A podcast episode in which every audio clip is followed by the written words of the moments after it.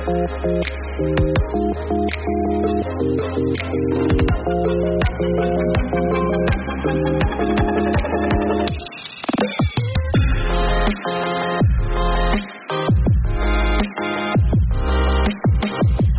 everybody, welcome to another episode of the Untitled Jeff Gluck podcast. I am the aforementioned Jeff Gluck. I am solo this week. Um, couldn't really find a co host to talk NASCAR with me here in Albuquerque, New Mexico, where I am hanging out with my wife until Daytona.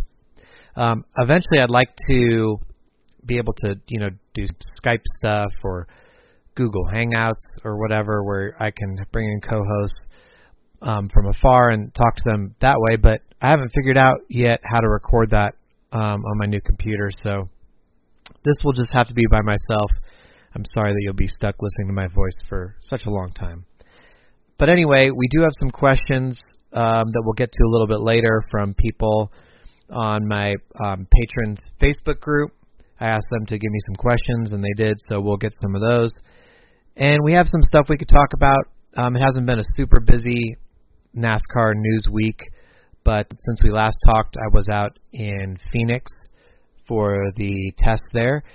It was an organizational test, so one driver from every team got to come.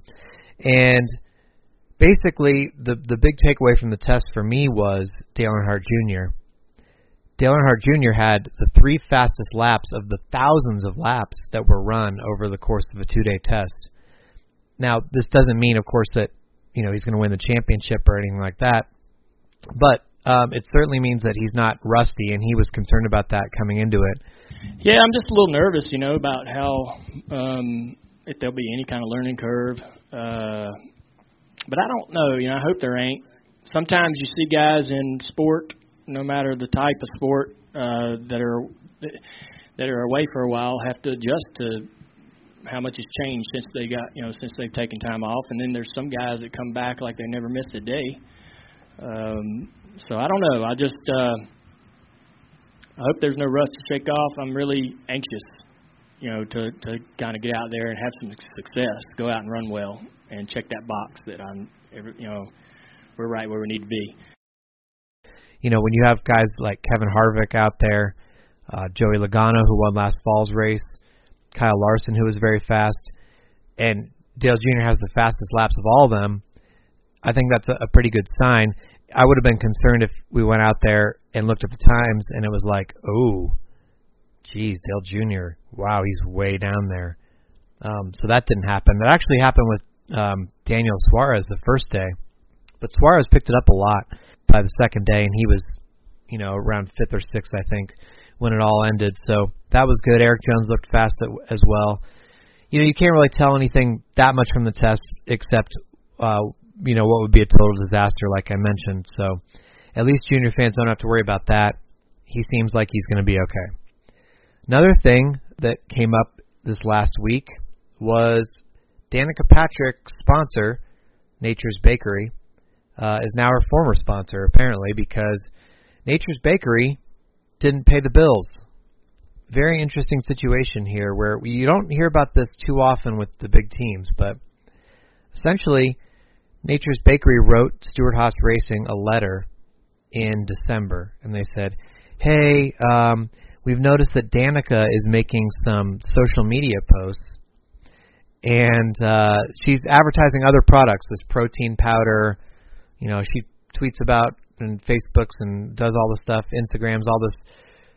Pictures of food that she cooks. That's not Nature's Bakery fig bars. So she's violated our agreement and you are going to have to find another sponsor for 25 races a year and find somebody else to pay you $15.2 million a year because we, Nature's Bakery, are bailing on you. So, Stewart-Haas, this catches them totally by surprise. They've already gone way down the road for um, 2017, building the cars, uniforms, all this stuff. Had no idea. They, it's way too late to get another sponsor at that point um, especially for such a big portion of the season. So they're like, no, you're not going to be bailing on us because we have a contract for two more years. In fact, you've only done one year of our contract. And so they decide to sue Nature's Bakery for breach of contract. Very interesting lawsuit. Um, lots of interesting details that I, I went through and found. So right off the bat, what was really interesting is, so they they signed this deal, I think in August 2015. Nature's Bakery's coming on board, and and apparently Stewart-Haas had been asking Nature's Bakery questions like, wait, wait, wait, you're not that big of a company. Are you sure that you have the money to pay $15.2 million a year to sponsor Danica Patrick? And apparently Nature's Bakery said, "Oh yeah, absolutely." You know, they were they provided um, repeated assurances. The lawsuit says, and uh, they say, "No problem. You know, we we've got the money." So Stewart-Haas says, "Okay."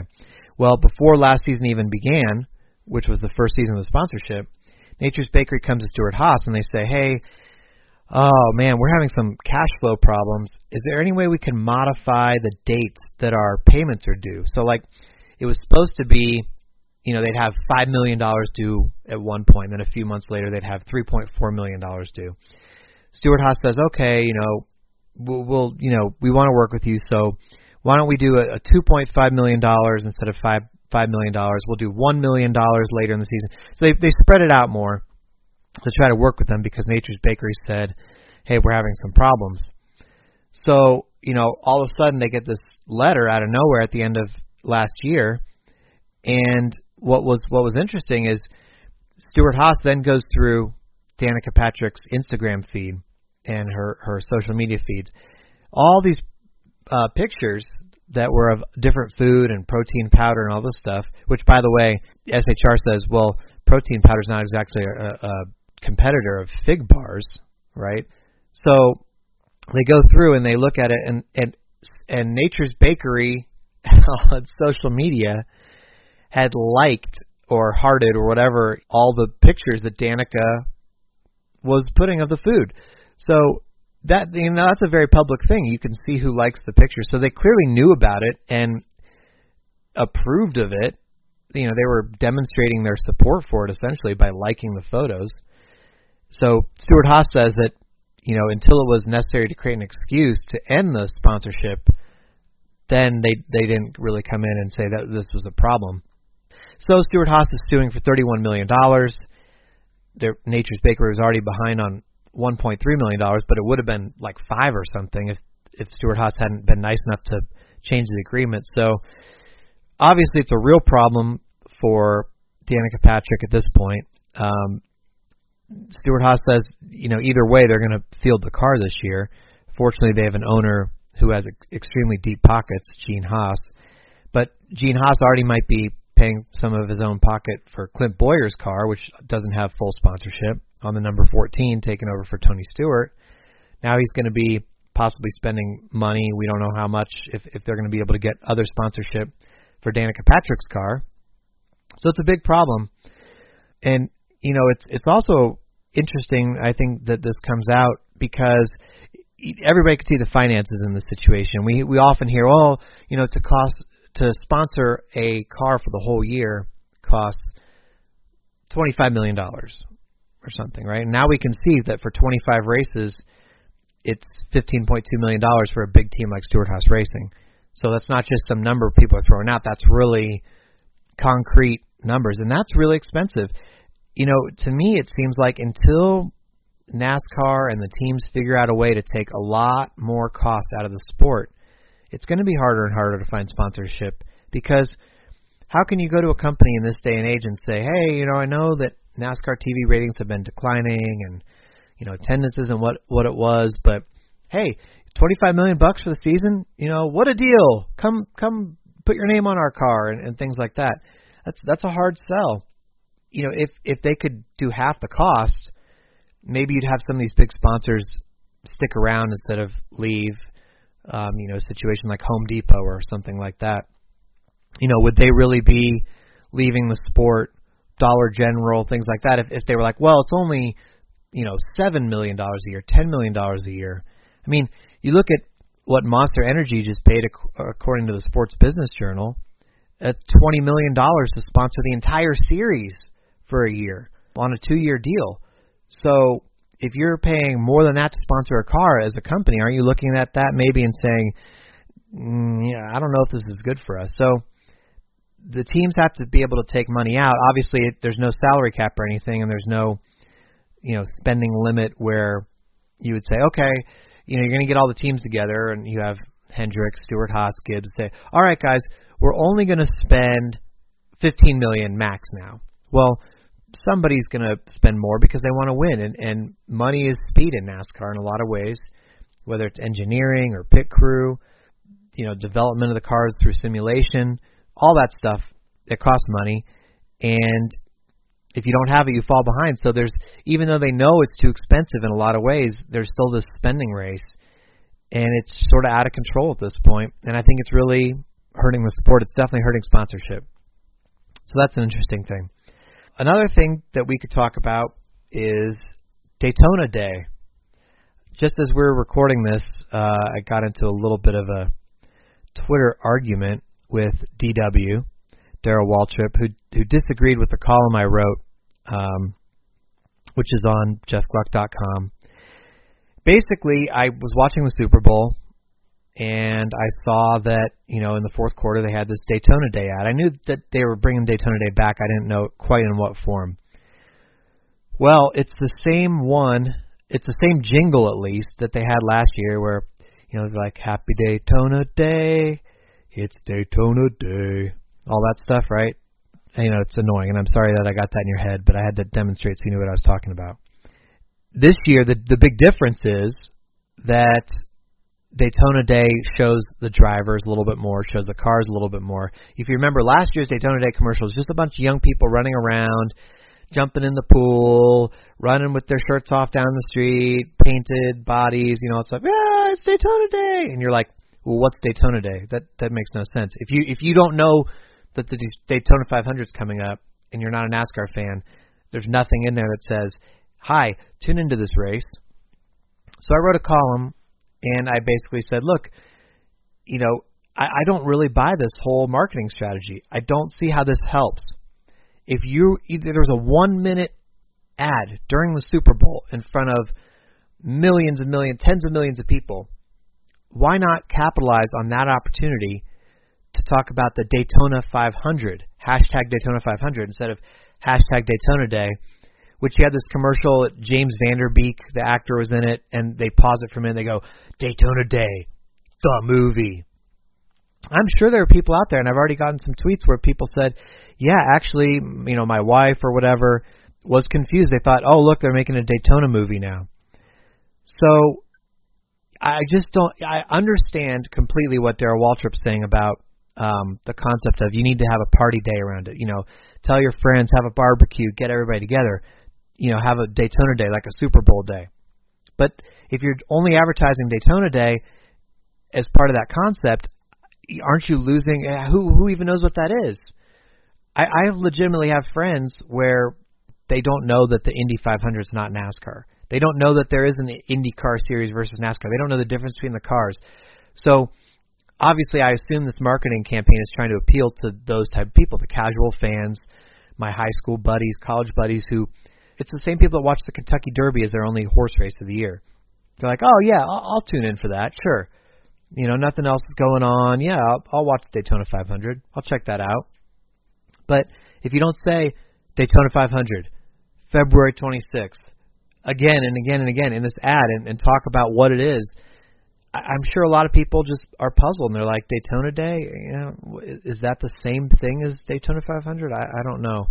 I'm not sure. So I just felt it was a missed opportunity. Uh, some people agree with me, some people disagree.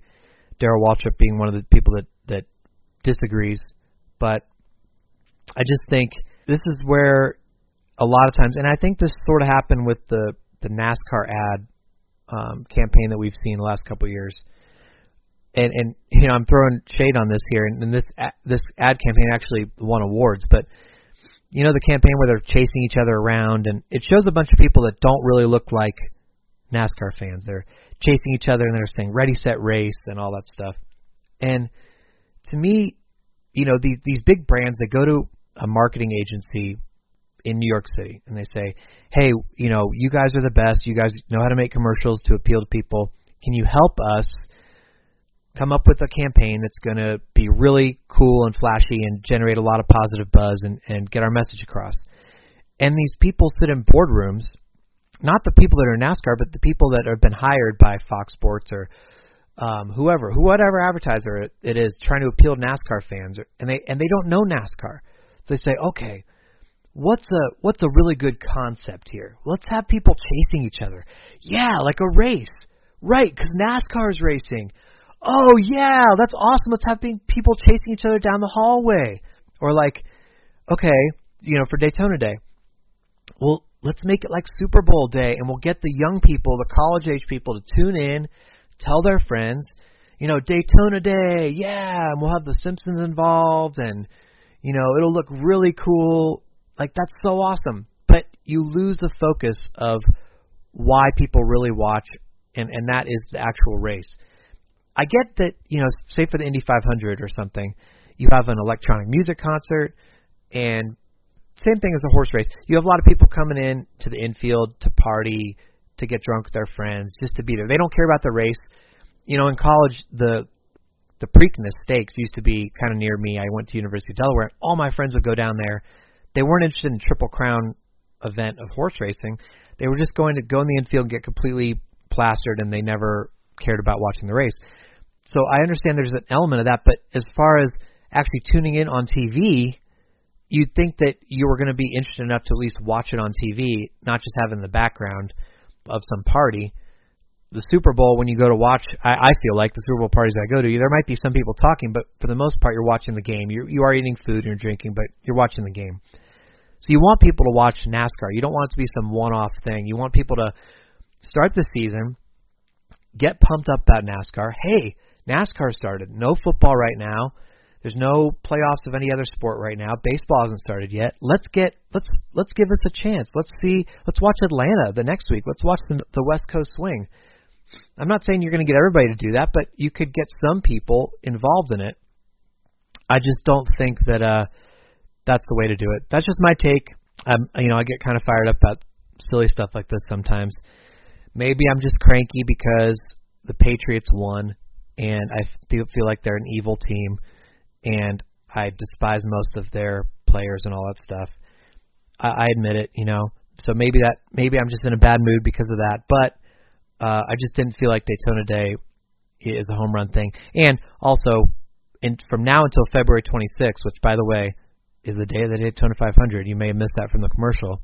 I don't know. I feel like we're going to get that hammered over our head over and over and over, like like the Narwhals commercial. We're going to hear Daytona Day over and over again. It's just like, oh, it's going to bother me every time. But that's okay. That's okay.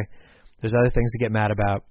Um, let's talk about some of the questions that are in the Facebook group.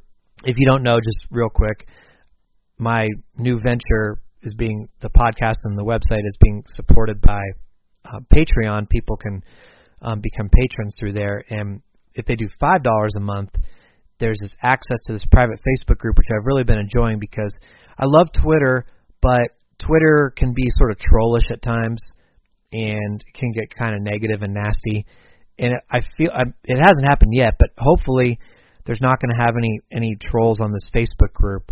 Um, I would rather just give somebody five bucks back per month than have people that are antagonizing people in this Facebook group, which they're coming to talk about racing, and it's a little community. Anyway, so I asked these people for some questions to help me out since I have no co-host on the Untitled Jeff Gluck podcast.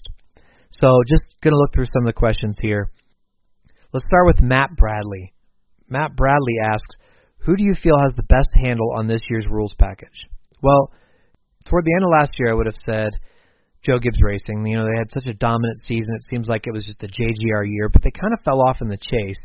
I'm not going to pick Ford any Ford teams yet. I, I think Penske's good. I'm I haven't had enough answers to see if Stewart-Haas Racing is going to just pick up right where they left off. So in my mind, that kind of leaves Hendrick Motorsports. They won the championship. They had a very good chase. Pretty much started right with Chicago. They just were red hot. Chase Elliott had a good year last year in general. Jimmie Johnson should pick up where he left off. We talked about Dale Jr. being good, and I think Kasey Kahne's in for a rebound year. So I feel like they should be up to speed on the new rules, and we'll probably have a fast start to the season. Now here's a question from Matt Gross, and he says, having been to most, if not all, the tracks on the circuit, which tracks do you think should be on every fan's bucket list and why? So, uh, Matt, I actually have been to all the tracks, and to me, the short tracks are the best as far as um, vantage point seating.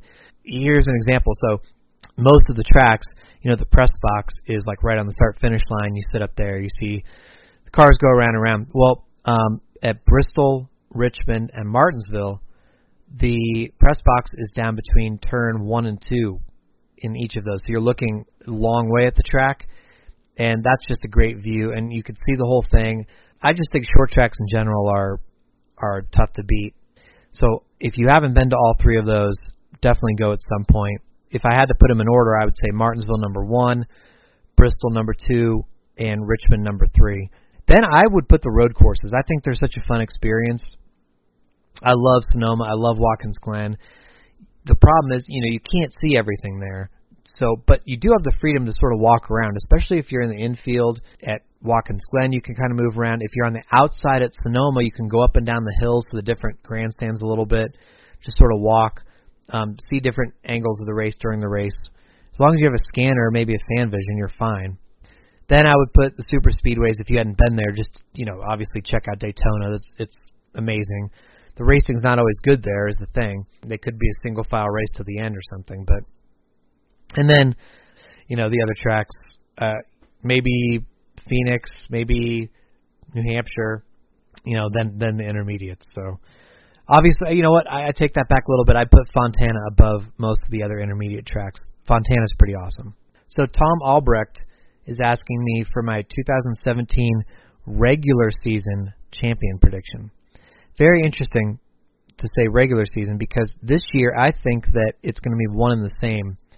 The regular season champion is going to win the championship because the way the playoff points carry over, you'd have to think the regular season champion is someone that has a big lead over a lot of other cars, and so there'll be a higher likelihood than in the past that that that person will make it to Homestead. Um, and then I always just try to pick the fastest car at Homestead and try, instead of trying to just do a wild guess. It doesn't always work out that way, but sometimes it does. So I keep picking Joey Logano year after year, and I'm going to pick him until he wins the title. I feel like, even though I just said the Penske cars may not have the best handle on it right off the bat, I still think they'll be fast. I think Logano is going to win many, many championships. He's so young still, and he has so much experience.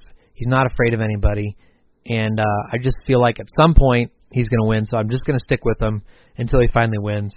I tried doing that for Jimmie Johnson back in the day, and then I bailed on Jimmie right before he won his first title. So I'm trying to learn a lesson from that. Rika Porter is asking about uh, rookie class analysis. How does Suarez in an established top tier team compared to Jones with a new team and Ty Dillon with a lesser team but with RCR support? Yeah, first of all, I think the Ty Dillon car is basically RCR for the most part. And I also think that Erik Jones is basically a Joe Gibbs racing car, even though it's with a you know quote new team that they're starting up at Furniture Row Racing. You know those Furniture Row cars are pretty much Joe Gibbs.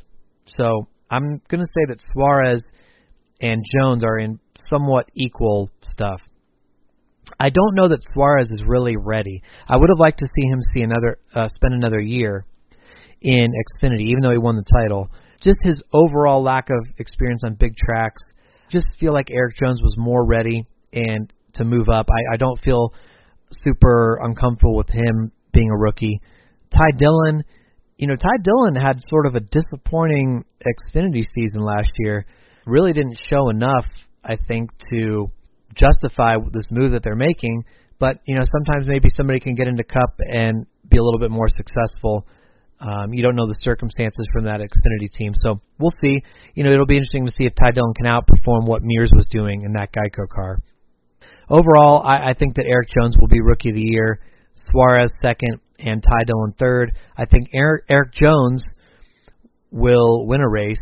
I don't necessarily see Suarez or Ty Dillon doing that. I see Erik Jones as a chase guy this year. Mark Wiley has a, a question that's one of those unintended consequences type question, which I think we're going to see a lot of this year under the new rules. Just because NASCAR, when they came up with this new system, they they had everybody in a room, they tried to throw everything at it, but people didn't think of everything.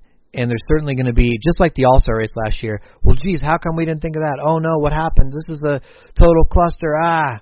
So here's his question. Mark Mark Wiley asks in the Xfinity and Truck Series, what do you think NASCAR's reaction will be to an interloper letting a full-time teammate by to win a segment to earn the playoff point? For instance, JGR with Matt Tifft or SHR with Cole Custer. It's an interesting question. In some ways, I don't see it happening because I think Kyle Busch, for instance, is so cutthroat that he's not going to let people by or give up any positions. At the same time, I feel like he did let uh, Suarez at times lead a lap last year, if I recall. So it's possible. I think that NASCAR's reaction will be, well, that happened in the past. We didn't totally eliminate it. That happened in, in Cup and other situations, and so we're okay with it, even though that person is not even in the running. Obviously, a playoff point will be much more valuable than leading a lap type point. I, th- I think they'll let it go is the answer because when this stuff happens, they're going to say, "Well, we didn't think of that." Until, until they pass some sort of a rule, they're not going to go crazy over it. Here's a question from David Tucker. He says, "Where do you see the sport in the next five years with the sudden departures of Greg Biffle and Carl Edwards? How do you think it will affect ratings and track attendance?" You know, I think in the next five years, if you look at it, um, and certainly the next seven years or so, you'll have uh, Matt Kenseth will be gone, Kevin Harvick will be gone, Jimmie Johnson will be gone, Dale Earnhardt Jr. will be gone. All these guys are in their 40s, so unless they're going to race to Mark Martin age, I, I don't see them sticking around. So it's going to be a very different situation because two things, one of two things is going to happen. Either truly talented young drivers are going to move into the ranks and they're going to be able to challenge the existing drivers like Kyle Busch, Joey Logano, uh, Brad Keselowski, guys like that for wins, or the money guys coming up the ranks who either know somebody or have family money to get them in situations. Those are the guys who are going to get the opportunities, and they're going to be the guys getting the cup rides, which is going to dramatically change the makeup of the Cup Series because you know some of those guys might be perfectly talented, but many of them are getting their opportunities through other sources, and that could be a problem because that that just means that the existing drivers who have been around for years, like a Logano, Kyle Busch, Keselowski, are going to absolutely own the Cup Series, own the wins, own the championships for years until they go out. You know, and then and then maybe a Kyle Larson, Chase Elliott type guy moves into the spotlight a little bit more.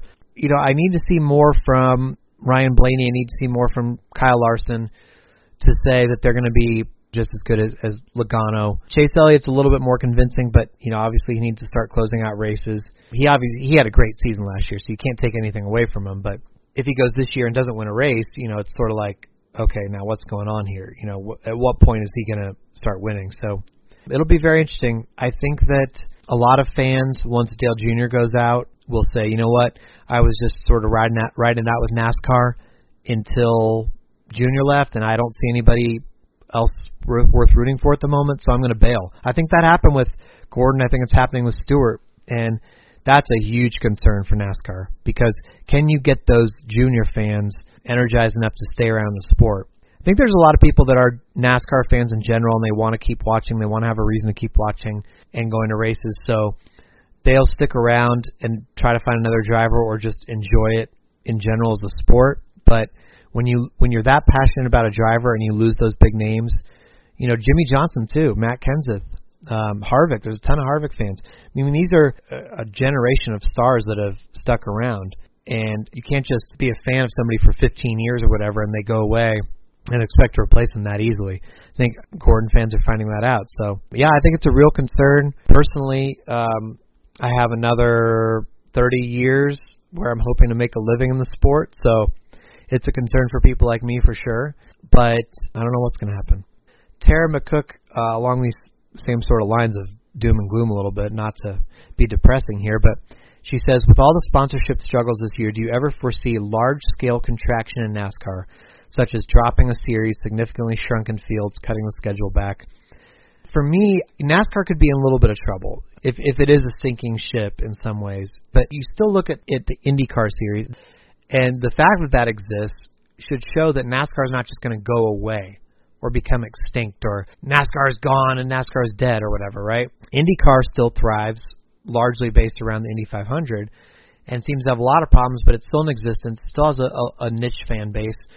So I wouldn't be that worried that NASCAR is suddenly going to go away or have to completely bail on a lot of stuff. As long as these track companies continue to own the tracks, it'll benefit NASCAR to have races there. As long as TV networks want to have live sports on on TV as as much as possible, NASCAR should be able to be okay. The TV contract currently goes many more years, and so that money is guaranteed. And NASCAR, as you know, or the tracks make more money off the TV rights fees than they do from the actual attendance at the tracks these days. So it could turn into more of a TV sport, but I think the bigger thing is to have the cost cut out of it. It could become a cheaper sport. Look at look at late model racing. I mean, that's doing okay, and you could take cost out of it, and it could be thriving again. You got a big sponsorship again, like I talked about earlier, at ten million dollars a year or whatever, instead of twenty five million dollars a year.